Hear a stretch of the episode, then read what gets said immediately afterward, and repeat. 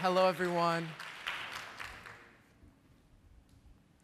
Two years ago, with the COVID 19 pandemic, all of us students were forced into online school. At this time, I was a sophomore in high school, and just like all the students here today, there was a physical and emotional separation, and I was left with only myself. You see, at this time, my only real goal was to make it a graduation, and this was seen in my daily habits. I woke up five minutes before my first period started. Some days I couldn't even wake up on time, and I was late to class. These days, I don't even think I did as much as an hour of homework and studying every day. And when I was, I was bouncing between homework and social media, barely making any progress. And so you can only imagine living this lifestyle full of monotony and lacking purpose that I would have reached a point where I've had enough. And I remember it was the middle of my sophomore year, it was a weekday. I was sitting on my couch watching a movie instead of doing the homework that I never started. Let me ask you guys a question. Raise your hand if you've ever watched a movie that, that was so powerful that you felt inspired and motivated to change your life. Well, you see, that night I had one of these moments. I was watching Batman The Dark Knight Rises, and I remember sitting on my couch, slouched and unexpressionless. But I remember I, ha- I was inspired and motivated by the work that he was doing. I remember feeling that third degree inspiration by seeing his work and purpose of fighting for justice. And I realized that was the same night that I began my journey of self improvement. I realized that going through the motions to get to graduation just wasn't enough to satisfy me. It was kind of handed to me, wasn't really a challenge. After watching this movie, I began watching many YouTube videos on this idea of self improvement, hoping that maybe I could find my sense of purpose. I began picking up multiple 30 day challenges, doing anything from over 100 push ups for 30 days to taking cold showers for 30 days. Because I had no prior experience in any of these, it was like going from zero to 100. I remember the last day of my cold showers, I was so happy that I was finally done walking into freezing water every single day that I wrote finally. Finally, it came to an end. And it did. And I went back to sitting on my couch. However, some days it was a little different. You see, some days I would sit there and watch a movie or YouTube, but I felt pointless. I couldn't help but be reminded of the effort I put in to do my push ups, the hours I stay up to read books, and how early I had to wake up to get my early morning runs in before school. I wanted to make exercising a habit, but I didn't really know how. At this time, I thought that creating habits was just about taking the biggest bite. I didn't put much thought into a habit building strategy, and I let my actions be determined by my emotions rather than an active planning strategy. So, after many failed attempts at making exercising a habit, I gave up. I realized maybe I was just a skinny, lanky Brandon that wasn't meant for working out. Maybe exercising wasn't for me. And so I resumed living my monotonous lifestyle I had, lacking meaningful habits. However, a few months down the road, I was now a junior in high school, and one of the classes I was taking was AP Psychology. And in this class, one of the first things we learned were the types of conditioning and learning. I couldn't help but be reminded of its application to myself. Maybe there still was a way that I could make meaningful habits. Maybe there still was a way that I could make exercising a habit. But before I tried anything, I wanted to learn more on this idea of creating long lasting habits. So I read a book by James Clear called Atomic Habits. And in this book, he found that if you better yourself by just 1% every day for a year, you would be 37.78 times better the way you started. However, on the flip side, if you worsen yourself by 1% every day for a year, you would be just merely 3% of what you started at. After reading this book, this book, these facts amaze me. Maybe there still was a way that I can make exercising a habit. So I tried this idea of starting small.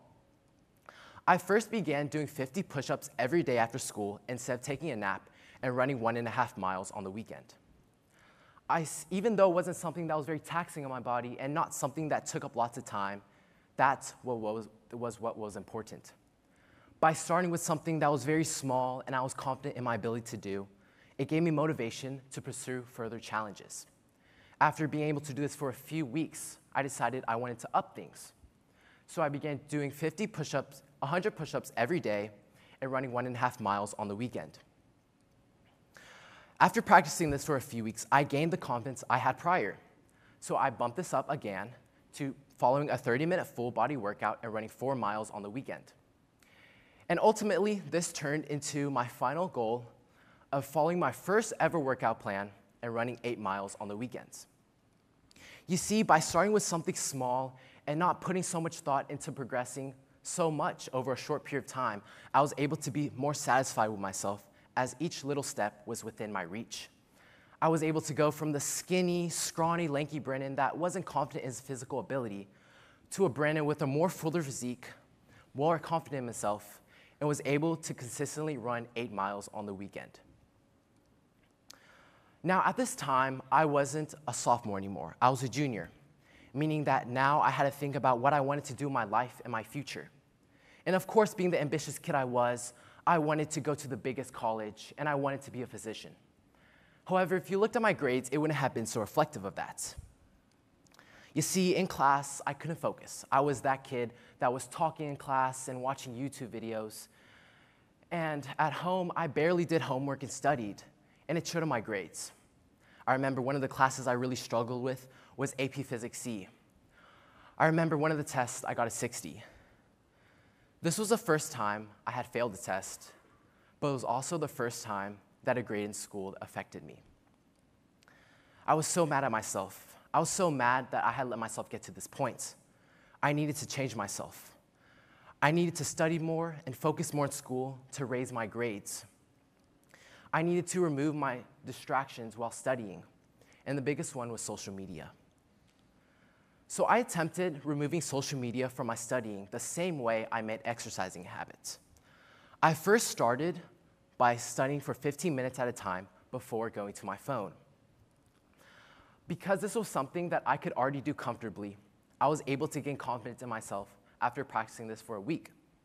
After doing this for a week, I bumped this up to studying 30 minutes at a time before going to social media. This turned into studying for one hour at a time, which turned to two hours at a time, which turned into three hours at a time. And of the many months I was practicing these habits, there were many days that I wanted to reach for my phone before that time was up. However, the days that I wanted to do this, I would turn on Do Not Disturb and I put my phone a little further away from me so I didn't have a reason to touch it. And ultimately, this led to my final goal of deleting social media as a whole. Even though it was just one click of a button, it was one that required so much mental strength so I stayed disciplined, kept working, studying, and what once went from a Brandon that was only able to study without social media for 15 minutes turned into one that was able to go months on end without a need for it. Now, at this time, I was so invested in myself. I was invested in progressing academically, being involved extracurricularly, and looking into college, leading to an obsession at school, I hardly talked to anyone because I didn't want to be distracted. In class, I always wore my AirPods because I didn't want my friends to think I was intentionally ignoring them when they were talking to me. You see, at this time, the only thing I knew was work, work, work, leading to an unhealthy obsession. I've been playing tennis for eight years now. And of the eight years I've been playing, these days were some of my most emotional on court. When I'd miss a shot, I'd scream and hit myself, or I'd throw my rackets. And through this, I was able to unleash my bottled up emotions I kept in all day, but I wasn't able to understand them. And so after days like this, it was when I turned to journaling as my emotional outlet. Through journaling, I was able to understand my emotions.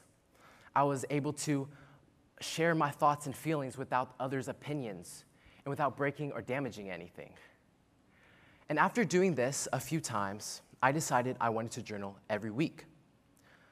And after journaling for a few weeks, I decided I wanted to journal every day. In the beginning of my journaling journey, my entries were fairly random. I was just spilling ideas, thoughts, any challenging situations I was presented with that day.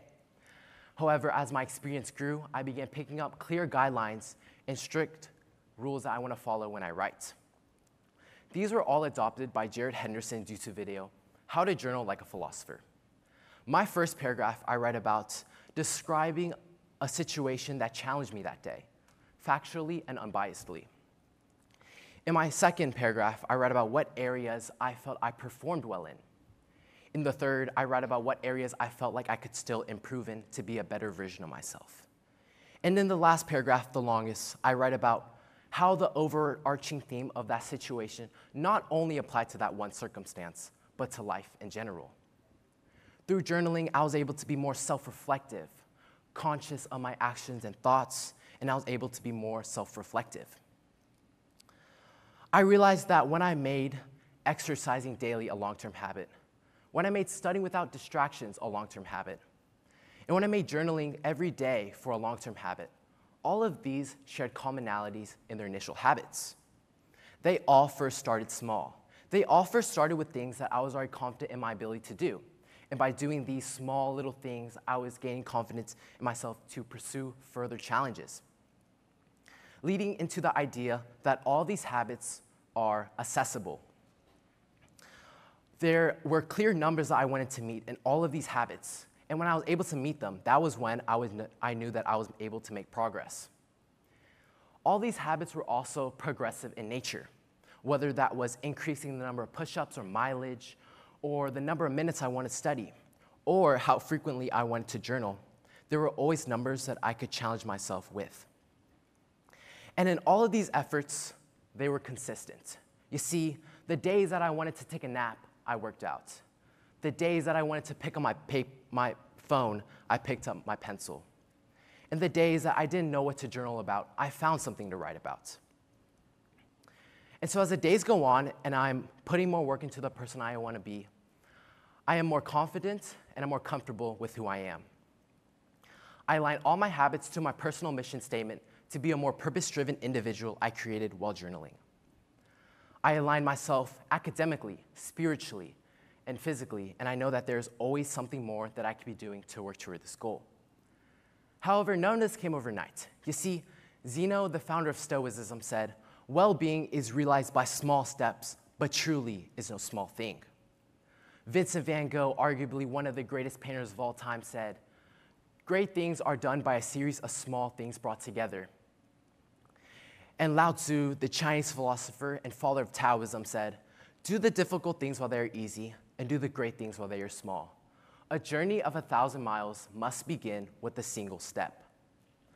All of these great habits that I was to, able to achieve all started with those first little steps that were small, progressive, accessible, and consistent.